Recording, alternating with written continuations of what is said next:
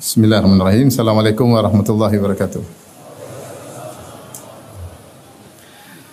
Alhamdulillahi ala ihsani wa syukru wa amtinani. Asyhadu an la wahdahu la syarika lahu ta'ziman li anna Muhammadan abduhu wa rasuluhu da'ila ridwani. Allahumma salli alaihi wa ala alihi wa ashabihi wa. Hadirin dan hadirat yang dirahmati oleh Subhanahu wa taala, pada kesempatan yang bahagia ini kita akan bahas pembahasan yang sangat urgen bagi kita semua yang saya tidak ragu bahwasanya para hadirin semuanya semangat untuk menuntut ilmu ya dan berharap dengan ilmu tersebut semakin dekat kepada Allah Subhanahu wa taala. Namun banyak dalil menjelaskan kenyataan bahwasanya di sana ada sekelompok manusia yang mereka berilmu namun mereka tidak mengamalkannya.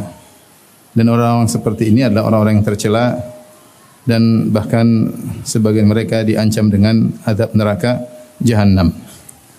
Karena perlu kita ketahui bahwasanya ilmu pada dasarnya dipuji oleh Allah Subhanahu wa taala bukan sebagai tujuan, dia adalah wasilah untuk uh, beramal, ya. baik amalan hati maupun amalan jawarih. Adapun ilmu sebagai wawasan semata tanpa ada buahnya, maka itu adalah ilmu yang tercela. Dan ini dijelaskan panjang lebar oleh Al-Imam Asy-Syatibi rahimahullahu taala ya dalam kitabnya Al-Muwafaqat. Dan dalil akan hal ini uh, sangatlah banyak ya. Di antaranya dalil menunjukkan bahwasanya Rasulullah SAW menginginkan kita agar kita mengamalkan ilmu yang telah kita ketahui. Sebagai contoh Rasulullah SAW mengkaitkan ilmu akidah dengan amalan. Seperti Rasulullah SAW bersabda, Innakum satarawna rabbakum yawmal qiyamati iyanan kama tarawna al-qamara lailatal badr la tudammuna fi ru'yatihi. Fa in istata'tum alla tughlabu ala salatin qabla tulu isyamsi wa qabla gurubiha faf'alu. Kata Nabi sallallahu alaihi wasallam sungguhnya kalian benar-benar akan melihat Allah pada hari kiamat ayanan yaitu berhadap-hadapan langsung dengan mata melihat Allah Subhanahu wa taala ya. Dan kalian tidak berdesak-desakan ketika melihat Allah karena kalian melihat sebagaimana kalian melihat rembulan di malam bulan purnama. Semuanya melihat ke atas, tidak perlu desak-desakan Beda kalau posisinya di depan maka mungkin ada yang tinggi yang menutupi yang pendek tetapi kalau lihat ke atas semuanya bisa melihat tanpa perlu desak-desakan. Jadi ini adalah iman tentang ru'yatullah bahwasanya Allah akan dilihat pada hari kiamat dan dialah puncak kenikmatan pada hari kiamat kelak. Nah, konsekuensinya kalau kita punya ilmu tentang itu, apa yang harus kita lakukan? Yaitu kita berusaha untuk meraih kenikmatan tersebut dengan beramal soleh. Makanya di akhir hadis kata Rasulullah sallallahu alaihi wasallam, "Fa in istata'tum alla tughlabu ala salatin qabla tulu'i tulu'i wa qabla ghurubiha faf'alu. Maka jika kalian mampu untuk tidak terdominasi atau telat untuk melaksanakan salat subuh sebelum terbit matahari ya dan salat asar sebelum terbenam matahari maka lakukanlah. Maka lakukanlah. Rasulullah SAW dalam hadis ini mengkaitkan antara iman dengan amal saleh. Ya, maka menyedihkan jika seorang kemudian belajar akidah tentang Allah bisa dilihat pada hari kiamat kala bahkan dia mempelajari bahwasanya hadis-hadisnya mutawatir diriwayatkan dari 26 sahabat kemudian dia membantah ahlul bidah yang mengingkari hal ini kemudian dia sendiri malas ibadah ya. Contoh lagi seperti sabda Nabi sallallahu alaihi wasallam ma minkum min ahadin illa sayukallimuhu rabbuhu yaumal qiyamah laisa bainahu wa bainahu tarjuman. Sungguhnya tidaklah seorang dari kalian kecuali akan diajak berbicara oleh Allah Subhanahu wa taala pada hari kiamat kala. Tidak ada antara dia dan Allah penterjemah. Langsung Allah akan berbicara. Fayanzur aymana minhu fala yara illa ma wa yanzur ash'ama minhu fala yara illa ma qaddam maka dilihat ke kanan dia tidak melihat kecuali apa yang dia lakukan dia lihat ke kiri, dia tidak melihat kecuali amal-amal yang telah dia lakukan. Fayanzur baina yadayhi ma yara illa an-nar. Dia melihat ke depan, di depannya ada neraka. Kemudian di akhir hadis kata Rasulullah sallam, "Fattaqun nar walau bi tamrah." Kalau begitu, cegahlah diri kalian dari masuk neraka meskipun dengan bersedekah sepenggal korma. Jadi Rasulullah SAW menjelaskan akan ada hari kiamat, akan ada persidangan, akan ada hisab, akan ada neraka. Maka agar kalian terhindar hendaknya ber, bersedekah. Kembali lagi Rasulullah SAW mengkaitkan antara iman dengan amal saleh. Ya. Karena konsekuensi kalian beriman dengan memiliki ilmu tentang hari akhirat, kalian hendaknya beramal saleh. Di antaranya bersedekah untuk tidak ragu bersedekah. Dan Rasulullah SAW yang bersabda, wasadaqatu burhan, bahwasanya sedekah adalah bukti, yaitu bukti keimanan, bukti ilmu tentang hari akhirat. Buktinya apa? Buktinya sedekah. Kalau engkau bersedekah berarti bukti bahwasanya engkau beriman ada hari akhirat, bukti bahwasanya Allah akan menggantinya di dunia sebelum di akhirat. Percuma hanya berilmu, berwawasan namun ternyata pelit. Ternyata pelit. Demikian juga banyak dalam hadis Rasulullah SAW dalam Al-Quran bahkan Allah berfirman tentang mengkaitkan amal soleh dengan beriman kepada Allah dan hari akhirat. Di antaranya dalam hadis kata Nabi wasallam, "Man kana yu'minu billahi wal yawmil akhir falyakul khairan au liyasmut." Siapa yang beriman kepada Allah hari akhirat, dia ngomong yang baik atau dia diam dia. Iman bahwasanya Allah itu ada dan ada hari pembalasan, maka konsekuensinya ada amal. Amal tersebut seorang kalau berkata dia mikir dulu. Kalau baik dia ucapkan, kalau tidak maka dia dia diam. Adapun orang yang berbicara ceplas-ceplas, menulis status asal nulis semua yang terbetik dalam hatinya dia ungkapkan, dia torehkan dalam tulisannya, maka ini uh, ilmunya hanya sebagai wawasan, tidak teraplikasikan dalam amalan keseharian. Maka ini semua menunjukkan bahwasanya ilmu itu perlu perlu amal. Dan pada hari kiamat kelak kata Nabi sallallahu alaihi wasallam lan tazula qadama 'abdin hatta yus'ala an arba' pada hari kiamat kelak tidak akan bergeser dua kaki seorang hamba sampai ditanya tentang empat perkara di antaranya an ilmihi fima amila minhu. Atau kama qala Nabi sallallahu alaihi wasallam. Akan ditanya tentang ilmunya. Apa yang sudah diamalkan dari ilmunya. Kita semua akan ditanya oleh Allah tentang ilmu yang sudah kita pelajari. Maka alhamdulillah rata-rata kita semangat menuntut ilmu.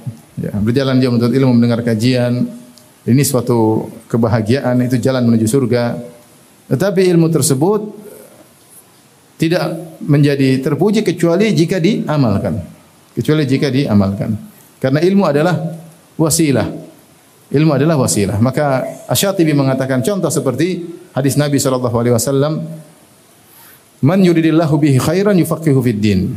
Siapa yang Allah mengendaki kebaikan kepadanya, kebaikan yang besar, ya, Allah akan buat dia fakih tentang agama. Kata beliau maksudnya fakih yang beramal.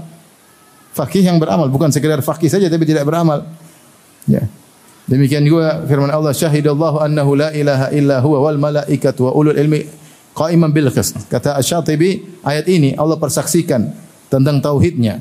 Bahwasanya tidak ada yang berhak disembah kecuali Allah dan malaikat juga mempersaksikan dan ulul ilmi para ulama juga mempersaksikan maksudnya para ulama yang beramal.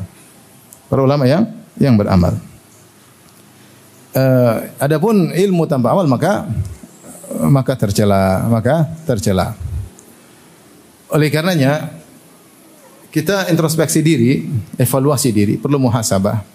Saya sudah berapa lama ngaji atau saya mungkin sebagai dai atau antum sebagai panitia pengajian atau sebagai penggerak dakwah lalu ngaji 10 tahun, 15 tahun ya sudah hijrah, sudah jadi ikhwan senior, ikhwan kibar. Amalannya ada atau tidak? Bertambah atau tidak? Ya. Semakin bertambah ketakwaan atau tidak? Semakin bertambah amal soleh atau tidak? Semakin takut dengan hari akhirat? Semakin kuat ibadahnya atau tidak? Kalau tidak, maka ada masalah dengan iman kita. Ada masalah dengan niat kita. Dan ini yang dikhawatirkan dan diucapkan oleh Ibnu Qayyim rahimahullah dalam kitabnya Al-Fawaid Beliau berkata, "Fakullu ilmin wa amalin la yazidu al-imana wal yaqina quwwah famadkhul." Setiap ilmu atau amal yang tidak menambah kekuatan dalam iman dan keyakinan, maka ilmu dan amal tersebut madkhul, yaitu termasuki atau terkontaminasi dengan sesuatu yang tidak beres ya. Setiap ilmu dan amal, mungkin berilmu, mungkin bahkan beramal, tapi ternyata ilmu dan amal tersebut tidak menambah kekuatan keimanan, tidak menambah kekuatan keyakinan famadkhul maka terkontaminasi. Kemudian beliau berkata, fa kullu imanin la yazidu amalan famadkhul dan setiap iman maksudnya ilmu tidak menambah amalan maka ilmu tersebut atau iman tersebut terkontaminasi. Mungkin niatnya enggak beres ya. Niatnya mungkin untuk ria, untuk syuhra popularitas, untuk diakui, untuk saing-saingan ilmu, untuk bangga-banggaan banyak hafalan. Ternyata tidak menambah amalan berarti niatnya madkhul, terkontaminasi, ada masalah. Makanya kita perlu evaluasi. Kalau bahasa istilah syar'inya yaitu muhasabah. Muhasabah itu evaluasi. Kita menengok kembali diri kita. Jangan sampai kita terus melangkah tanpa kita periksa kembali diri diri kita. Ikhwan dan akhwat yang rahmati Allah Subhanahu wa taala, ya. Maka pada kesempatan ini saya akan mengajak para ikhwan dan akhwat sekalian untuk merenungkan beberapa ayat yang mencela orang yang berilmu namun tidak mengamalkannya. Orang berilmu tidak mengamalkan. Jadi antaranya ayat yang semua kita hafal, ghairil maghdubi alaihim walad dhalin. Ihnas siratal mustaqim siratal ladzina an'amta alaihim ghairil maghdubi alaihim walad dhalin. Ya Allah tunjukkanlah kami jalan yang lurus Jalan yang orang-orang engkau berikan, orang-orang engkau beri nikmat kepada mereka bukan jalannya orang-orang yang engkau murkai dan juga bukan jalannya orang-orang yang engkau sesatkan. Siapa orang dimurkai adalah orang-orang apa? Yahu, Yahudi. Kenapa mereka dimurkai? Karena mereka punya ilmu namun mereka tidak mengamalkannya. Mereka punya ilmu. Ilmu yang jelas tentang akan datangnya seorang nabi yang terakhir. Dan mereka tahu betul ciri-cirinya. Ya'rifunahu kama ya'rifuna abna'ahum alladzina atainahumul kitab. Ya'rifunahu kama ya'rifuna abna'ahum. Orang-orang Yahudi yang kami berikan kitab Taurat kepada mereka mereka mengenal Muhammad sallallahu alaihi wasallam sebagaimana mereka mengenal anak-anak mereka. Itu ilmu mereka sangat jelas sampai Allah gambarkan seperti mengenal anak-anak mereka kalau kita punya anak kita kenal betul tentang sifat anak kita ciri-cirinya ciri fisiknya ciri akhlaknya, mainnya di mana, temannya siapa saja. Ya kan anak kita kan gitu kan. Kalau kita kenal betul, kita tahu fisiknya, akhlaknya, mainnya sama siapa saja, di mana mainnya. Kira-kira demikian. Orang Yahudi tahu tentang Nabi SAW, fisiknya mereka tahu, tanda kenabian mereka tahu, akhlaknya mereka tahu, mereka tahu Nabi akan berhijrah di tempat yang penuh dengan korma, makanya mereka berkumpul di kota Madinah atau di Khaybar yang itu di Hijaz yang penuh dengan korma karena mereka tahu tempat hijrahnya Nabi SAW dan mereka tahu sifat-sifat teman-temannya karena Allah memuji para sahabat dalam Injil dan Taurat. Ya. Mereka tahu, tapi begitu datang Nabi tersebut yang bukan dari suku mereka, falamma ja'ahum ma arafu. Tatkala mereka telah datang kepada mereka, yang mereka telah kenal itu sang Nabi Muhammad SAW kafaru bih, maka mereka kufur kepada Nabi tersebut. Ini contoh mereka tidak mengamalkan apa ilmu yang telah mereka ketahui. Contohnya mereka menyembunyikan ayat-ayat seperti mereka menyembunyikan ayat rajam. Mereka tahu dalam Taurat ada ayat rajam, tapi mereka tidak menerapkan. Mereka berilmu namun mereka tidak mengamalkannya. Mereka disifati oleh Allah al-maghdub alaihim, yaitu orang yang dimurkai oleh Allah Subhanahu wa taala. Kemudian juga dalam ayat yang lain Allah mencela mereka kata Allah Subhanahu wa taala dalam surat Al-Jumu'ah, "Mathalul ladzina hummilut Taurata tsumma lam yahmiluha kamathalil himari yahmilu asfara." Ya. Perumpamaan orang-orang yang diberikan Taurat kemudian mereka tidak mengerjakannya seperti perumpamaan himar yang memikul buku-buku. Ada himar, dongki, ditaruh buku-buku di atasnya, semua ilmu di atas pundaknya namun dia tidak bisa mengambil faedah daripada ilmu ilmu tersebut. Kenapa? Dia tidak mengamalkannya. Buku-buku yang dipikul oleh himar tersebut hanya memberatkannya, ya atau tidak? Semakin banyak buku semakin memberatkannya. Demikian juga orang yang belajar menambah wawasan, nambah wawasan, nambah wawasan. Namun ternyata tidak diamalkan hanya semakin mem memberatkannya. Akan menjadi hujah untuk menyerangnya pada hari kiamat kelak. Makanya Rasulullah SAW bersabda Al-Qur'anu hujjatun lak au alaik. Al-Qur'an itu adalah hujjah untuk membelamu atau akan menjadi bumerang bagimu. Untuk menjadi bumerang bagimu. Itu jika kau tidak amalkan maka Al-Qur'an akan menjadi bumerang bumerang bagimu. Ya. Bukankah di antara yang diadab dalam kubur yaitu Rasulullah SAW sebutkan seorang yang belajar Al-Quran namun malam hari dia tidur darinya dan siang hari dia tidak mengamalkannya. Baik, saya akan bacakan wasiat Al-Khatib Al-Baghdadi kepada penuntut ilmu tentang belajar ilmu, belajar, belajar namun tidak mengamalkannya hati-hati. Kata beliau, "Inni musika ya talibal ilmi bi ikhlasin niyyah fi talabihi." Aku wasiatkan kepada engkau wahai para penuntut ilmu, wahai penuntut ilmu untuk ikhlas mengikhlaskan niat ketika menuntut ilmu. Wa ijhadin nafsi 'alal amali bimujabihi, bimujibihi dan bersungguh-sungguh memaksa jiwa untuk beramal atas konsekuensi ilmu. Artinya ilmu yang kau sudah pelajari maka amalkan dan sungguh-sungguh. Fa innal ilma syajaratun wal amal samarah. Karena ilmu adalah pohon dan amal adalah buahnya. Walaysa yu'addu aliman man lam yakun bi ilmihi amilan. Tidaklah dianggap seorang itu alim jika ternyata dia tidak mengamalkan ilmunya. Tapi anggap bodoh. Karena dia hanya belajar wasilah tidak sampai pada goyah, tidak sampai pada tujuan. Seperti pohon tanpa buah, apa buktinya apa fungsinya pohon? Tak kalau tidak ada buahnya. Ya. Kemudian beliau berkata, "Wa ma syai'un adhafu min 'alimin taraka an-nasu ilmahu li fasadi tariqatihi."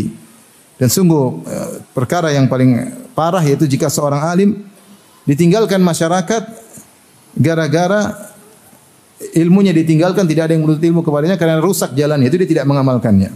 Wa jahilin akhadha an-nasu bi jahlihi li nadharihim ila ibadati. Sebaliknya orang-orang mengambil ilmu dari orang jahil karena mereka melihat dia suka ber, beribadah. Contoh nyata seperti Amr bin Ubaid. Amr bin Ubaid tokoh Mu'tazilah yang membawa ilmu dari uh, Wasil bin Atha ya, yang pencetus madhab Al-Mu'tazilah yang keluar dari madhab Ahli dari Majelis Hasan Al-Basri kemudian diikuti oleh Amr bin Ubaid. Setelah diikuti oleh Amr bin Ubaid, maka banyak mazhab Mu'tazilah semakin tersebar. Kenapa? Amr bin Ubaid seorang yang zahid. Dia sangat zuhud, rajin beribadah. Kadang sering menangis. Kemudian dia tidak suka dengan dunia. Seorang yang melihatnya terpesona. Seorang yang melihat dia mengingat akhirat. Tapi dia ahlul bid'ah, rusak pemikirannya. Tetapi dia diikuti oleh banyak orang. Sementara mungkin yang ahlu sunnah malas beribadah, pelit, ya repot kan dalam akhlak tidak beres, berumah tangga juga nggak beres ya. Sehingga akhirnya terkadang seorang alim ditinggalkan ilmunya gara-gara lifasadi tariqatihi, cara dia kesehariannya nggak benar. Kemudian beliau berkata sebagaimana penjelasan dari Asy-Syatibi kata Al-Khatib Khatib Al-Baghdadi, "Wal ilmu yuradu lil amal, kamal amalu yuradu lin najah." Ilmu itu maksudnya adalah untuk diamalkan. Sebagaimana amal maksudnya agar selamat di akhirat. Fa idza kana al-amalu qasiran 'anil ilmi, kana al-ilmu kallan 'alal alim. Jika ternyata ilmu tidak membuahkan amal, maka ilmu tersebut hanyalah menjadi beban bagi orang yang mengilmunya. Ilmu tidak disertai dengan amal hanyalah menjadi beban bagi orang yang berilmu. Seperti tadi kama thalil himari yahmilu asfara. Seperti seperti himar yang mikul buku yang banyak. Semakin banyak buku dia pikul, banyak ilmunya, semakin semakin dia berat. Kenapa? Karena dia tidak mengamalkannya. Wa na'udzubillahi min ilmin ada kallan dan kami berlindung kepada Allah dari ilmu yang menjadi beban. Wa aurathatullan yang akan menimbulkan kehinaan pada hari kiamat kelak. Wa sara fi raqabati sahibihi ghallan dan akan menjadi belenggu pada leher pemilik ilmu tersebut. Qala ba'dhul hukama Al ilmu khadimul amal wal amalu ghayatul ilmi. Ilmu adalah khadim yaitu pembantu amal akan menimbulkan amal dan amal adalah tujuan daripada ilmu. Maksud saya Al Khatib Al Baghdadi rahimahullah taala dalam kitab Iktidhar Ilmi Al Amal beliau menjelaskan bahwasanya ilmu kalau tidak mendatangkan amal hanyalah menjadi beban. Maka jangan fala tut'ib nafsak, jangan kau capekkan diri menuntut ilmu tapi kau tidak amalkan. Ya.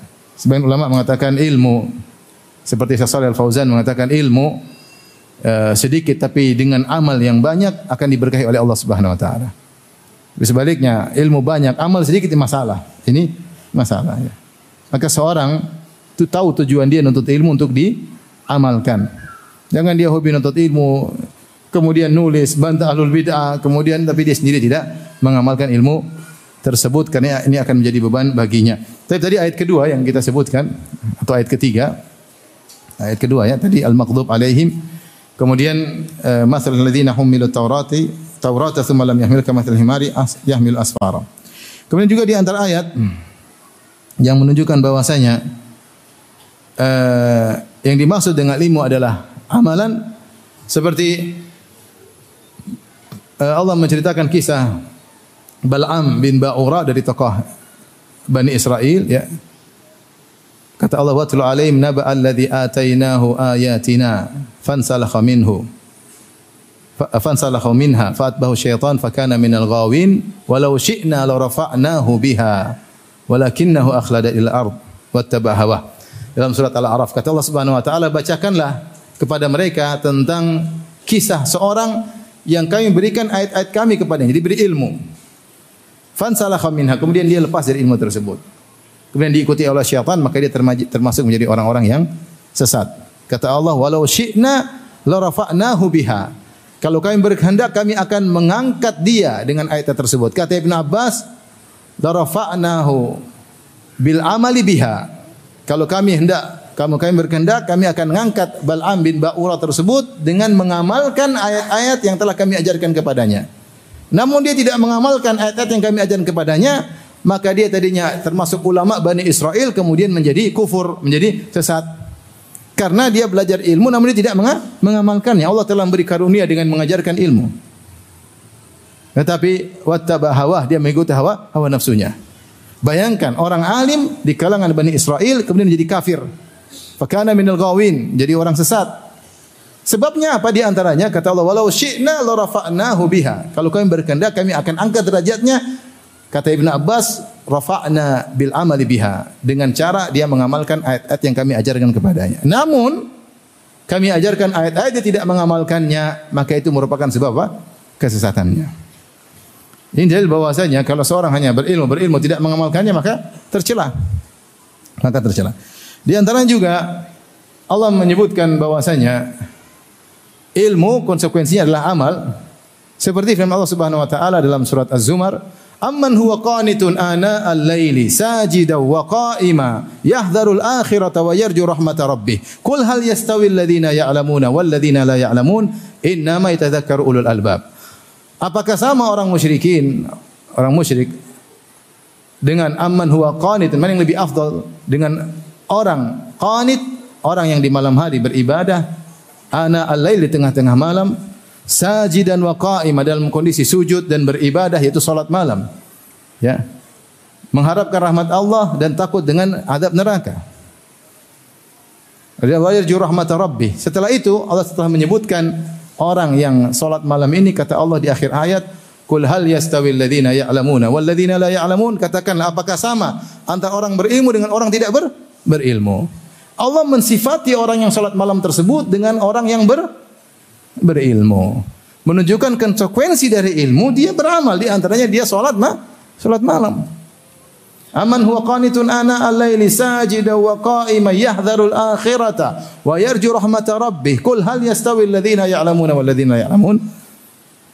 Ataukah orang yang bangun malam di tengah malam, dia sujud, dia berdiri, dia takut dengan hari akhirat dan dia berharap rahmat Allah. Apakah sama orang berilmu dengan orang tidak berilmu? Jawabannya tentu tidak sama dalam segala hal.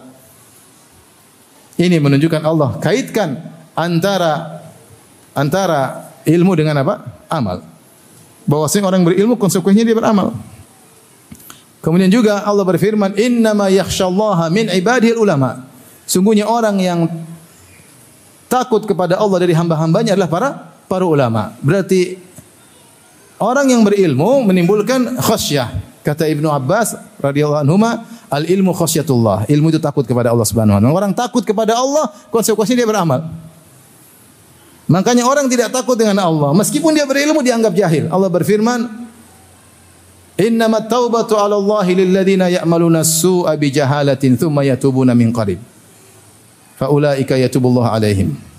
Sungguhnya taubat itu hanya Allah terima terhadap orang yang melakukan kemaksiatan bijahalah dengan kejahilan. Kemudian mereka bertobat sebelum meninggal dunia Allah terima tobatnya. Di sini perhatikan Allah mengatakan Allah hanya menerima tobat orang yang melakukan maksiat dengan kejahilan. Dimaksud dengan kejahilan sini bukan tidak tahu itu maksiat. Ya. Karena kalau seorang melakukan maksiat dan dia tidak tahu, tidak punya ilmu, itu adalah maksiat, dia tidak dihukum. Faham? Misalnya ada orang dia dia tahu bahwasanya rokok itu haram dan dia merokok. Berdosa atau tidak? Tidak. Karena dia tidak tahu, dia tidak tahu rokok itu haram.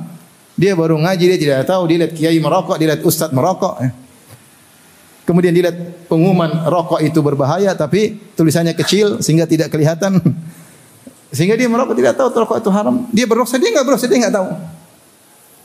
Terus maksud ayat ini apa? Maksud ayat ini, kapan dia bermaksiat, berarti dia tidak khosyah kepada Allah, berarti dalam kondisi jah, jahil. Semua orang bermaksiat dikatakan dia jahil inda al-ma'siyah. Dia jahil ketika sedang ber, bermaksiat. Semua pelaku maksiat disebut orang apa? Jahil. Meskipun dia berilmu. Meskipun dia berilmu, tapi ketika maksiat dia disifati oleh Allah dengan jahil. Makanya Nabi Yusuf alaihissalam ketika berdoa kepada Allah agar terhindar dari perzinahan, dia mengatakan Rabbi sijnu ahabbu ilayya mimma yad'unani ilaih wa illa tasrif anni kaidahunna asbu ilaihinna wa akum minal jahilin. Ya Rabbku, aku lebih suka di penjara daripada memenuhi rayuan para ibu-ibu Mesir tersebut. Wa illa tasrif anni kaidahunna. Kalau engkau tidak memalingkan aku dari rayuan mereka, asbu ilaihinna, aku akan condong kepada mereka wa akum minal jahilin dan aku termasuk orang-orang yang jahil. Maksudnya aku terjerumus dalam kema kemaksiatan.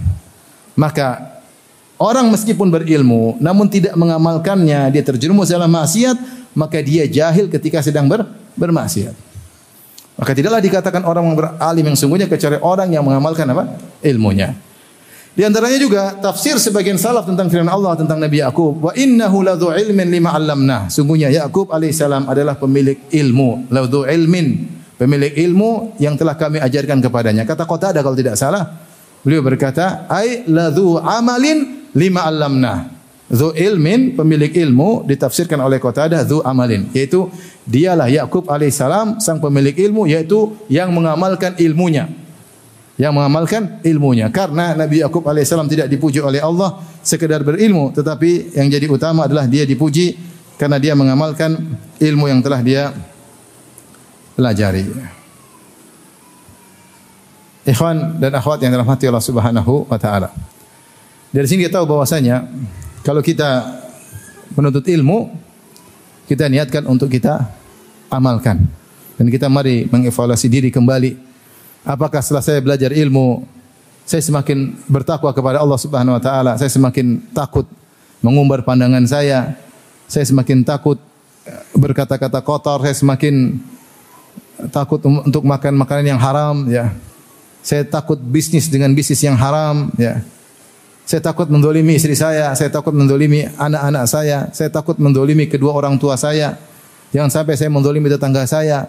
Ketika berucap saya mikir terlebih dahulu sebelum saya mengutarakan. Dan seterusnya kita renungkan apakah saya semangat ke masjid ketika beribadah? Ya. Apakah keseharian saya saya sempatkan diri baca Al-Qur'an? Ya. Kita renungkan udah ngaji lama apakah tambah amal kita atau atau tidak? Kalau tidak waspadalah kalau tidak waspadalah yang lebih berbahaya lagi adalah orang-orang yang mendakwahkan ilmu dan dia tidak mengamalkan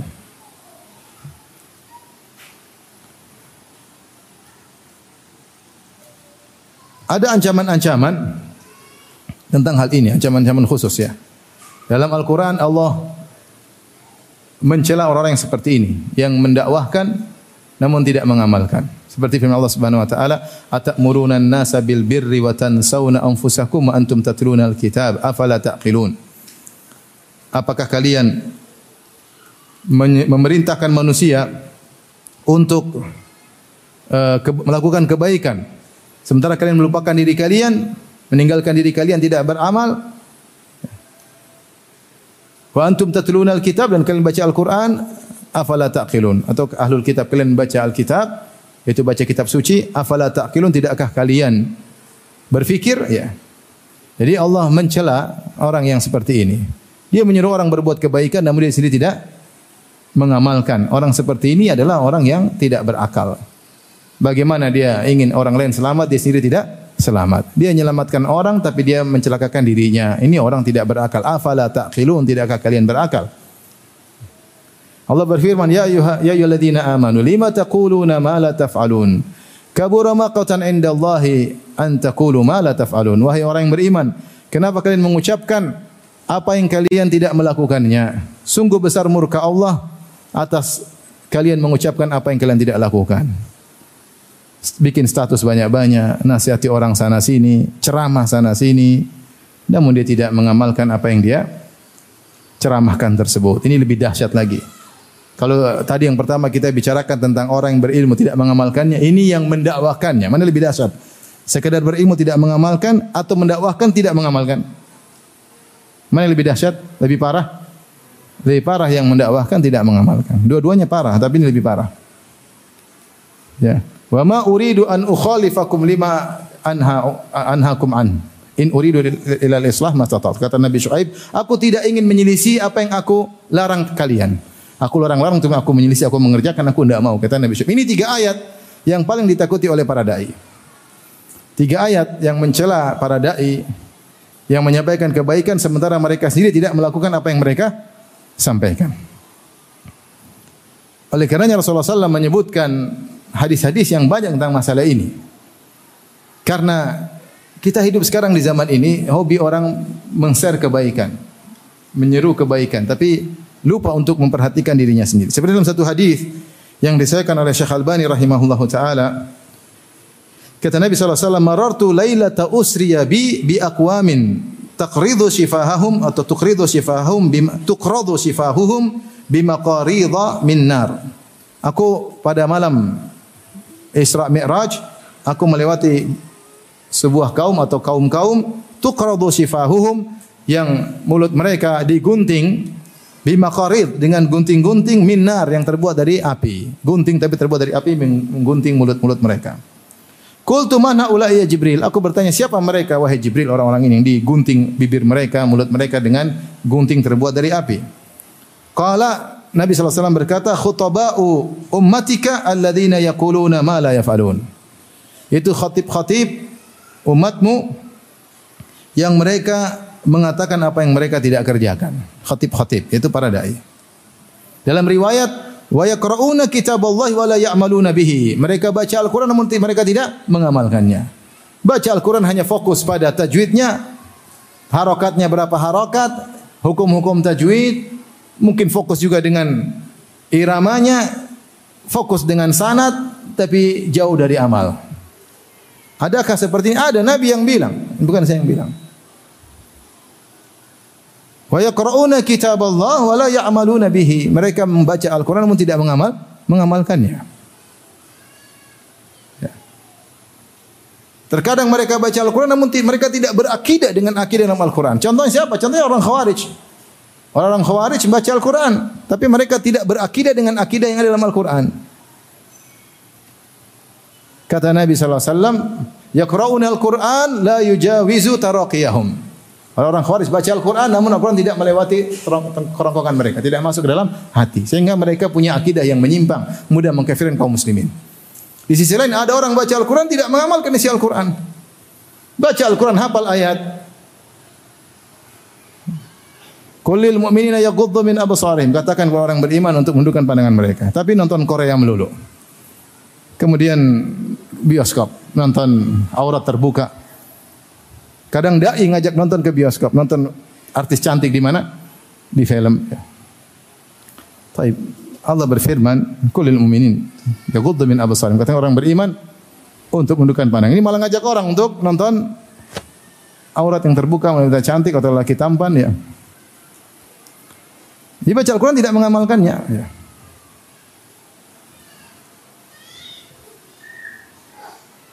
Ngeri ya, maksudnya kalau kita lihat zaman sekarang ya. Ngeri ya. Oleh karenanya ini semua ancaman bagi kita, tidak terlepas dari saya sang pembicara yang saya juga lebih karena saya pada derajat khotib dan dai. Saya khotib dan dai, antum kan enggak. lebih berbahaya ya bagi saya. Ini ini peringatan bagi saya terutama ya. Ya Rasulullah mengatakan bahwasanya mereka akan disiksa dengan digunting-gunting mulut mereka dengan gunting api. Kemudian dalam riwayat yang lain, yukhalifunahu bin nahar wa yanamuna anhu bilail ini. Orang hafal Quran, Allah ajarkan Al-Quran, yukhalifunahu bin nahar di siang hari mereka menyelisihinya wa yanamuna anhu bilail. Malam hari mereka tidak baca Al-Quran, tidur. Padahal mereka sudah sudah hafal. Kemudian di antara hadis juga yang mencela orang berdakwah namun tidak mengamalkannya seperti Hadis Nabi SAW, Nabi memberi perumpamaan, kata Nabi SAW, Mathalul ladhi yu'allimun nas al-khaira wa yansa nafsahu kamathalis siraji yudhi'u nasi wa nafsahu. Perumpamaan orang yang mengajarkan kebaikan pada masyarakat, kemudian dia melupakan dirinya sendiri, dia tidak mengamalkan apa yang diajarkan. Seperti lampu yang memberi penerangan sementara dia membakar dirinya sendiri. Seperti lilin yang memberi penerangan namun membakar dirinya sendiri. Orang-orang selamat dia sendiri celaka. Orang-orang selamat sementara dia celaka. Oleh karenanya ada satu hadis yang mengerikan di mana menghebohkan penghuni neraka jahanam ketika itu. Kata Nabi SAW, Yuja'u bir rajuli yaumal qiyamah. Didatangkan pada hari kiamat seorang laki. Fayulqa finnar. Kemudian dilemparkan di neraka jahanam. Fatandaliqu aqtabuhu. Maka kemudian usus-ususnya keluar dari duburnya. Keluar dengan cepat. Ini tersiksa, dilempar ususnya keluar. Fayaduru biha finnar, maka kemudian dia berputar-putar dengan ususnya tersebut, diputar oleh ususnya. Kama yadurul himaru birahahu, seperti himar yang berputar memutar alat penggiling uh, alat penggiling gandum, diputar. Tapi ini dengan usus, ususnya mutarin dia di neraka jahanam. Fayutifu fayutifu bi ahlun nar, orang penghuni neraka heboh. Ini mereka kenal. Ini ini oh, kok di sini kok sama-sama kita di sini. Orang pada datang semuanya.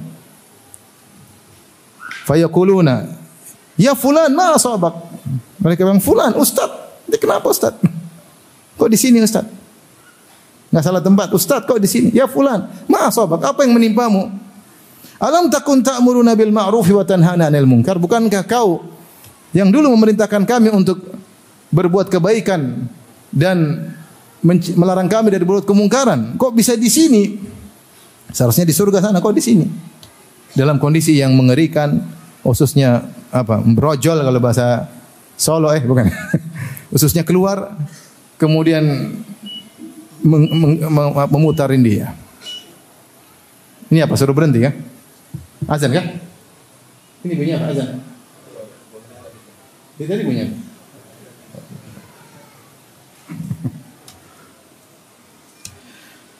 Taib mereka pada heboh, mereka mengatakan, Ustaz kok bisa di sini? Bukankah engkau yang memerintahkan kami berbuat kebaikan, kemudian kau melarang kami berbuat kemungkaran? Maka dia mengatakan, bala, dulu saya begitu. Tentu saya dulu begitu. Qad kuntu amurukum bil ma'ruf wala ati. Aku dulu memerintahkan kalian berbuat kebaikan dan aku tidak mengerjakannya. Wa anhaakum anil munkar wa ati. Aku melarang kalian dari kemungkaran dan aku mengerjakannya. Aku mengerjakannya. Ini peringatan bagi kita semua para dai Demikian juga para penggemar pembuat status ya. Orang-orang yang men-share kebaikan untuk termotivasi mengamalkannya. Bukan hanya menyuruh orang lain beramal, hanya termotivasi untuk mengamalkannya. Berkata Abu Aswad Ad-Du'ali, nasihat bagi kita semua dalam syairnya dia berkata, "Ya ayyuhar rajulu al-muallimu ghairahu." Wahai sang lelaki yang mengajarkan kebaikan pada orang lain. Hal li nafsika kana ta'limi? Tidakkah engkau mengajari ilmu tersebut kepada dirimu dulu sebelum orang lain? Ataraka tulaqqihu birrasyadi uqulana sifatan wa anta minar rasyadi adimu. Pantaskah kau tanamkan kepada akal kami sifat mulia tapi ternyata engkau kosong dari sifat mulia tersebut. La tanha an khuluqin wa ta'tiya mithlahu. Arun 'alaika idza fa'alta 'azimu. Ini syair yang terkenal seperti itu. La tanha an khuluqin wa ta'tiya mithlahu arun 'alaika idza fa'alta 'azimu. Janganlah engkau melarang akhlak buruk yang tapi kau sendiri melakukannya. Sungguh sangat tercela jika kau seperti itu. Kau melarang tapi kau melakukannya. Ibda bi nafsika fanhaha an ghayyiha fa idzan tahat anhu fa anta hakimu. Mulailah dari dirimu dan lepaskanlah perbuatan dosa tersebut darinya. Karena jika engkau berhasil melepaskan dirimu dari kemaksiatan tersebut, engkau adalah orang yang bijaksana. Fahunaka yanfa'u in wa'azta wa yuktada bil qawli minka wa yanfa'u at-ta'limu. Saat itulah nasihat dan didikanmu akan berguna, begitu pula ucapanmu akan menjadi panutan. Oleh karenanya ikhwan dan akhwat yang rahmatillah subhanahu wa taala, kita introspeksi diri, evaluasi diri, kalau kita sudah berilmu hendaknya kita mengamalkannya. Baik, demikian saja kajian kita. Kurang lebih maaf. Subhanakallah bihamdik asyhadu an la ilaha illa anta astaghfiruka wa atubu ilaik. Assalamualaikum warahmatullahi wabarakatuh.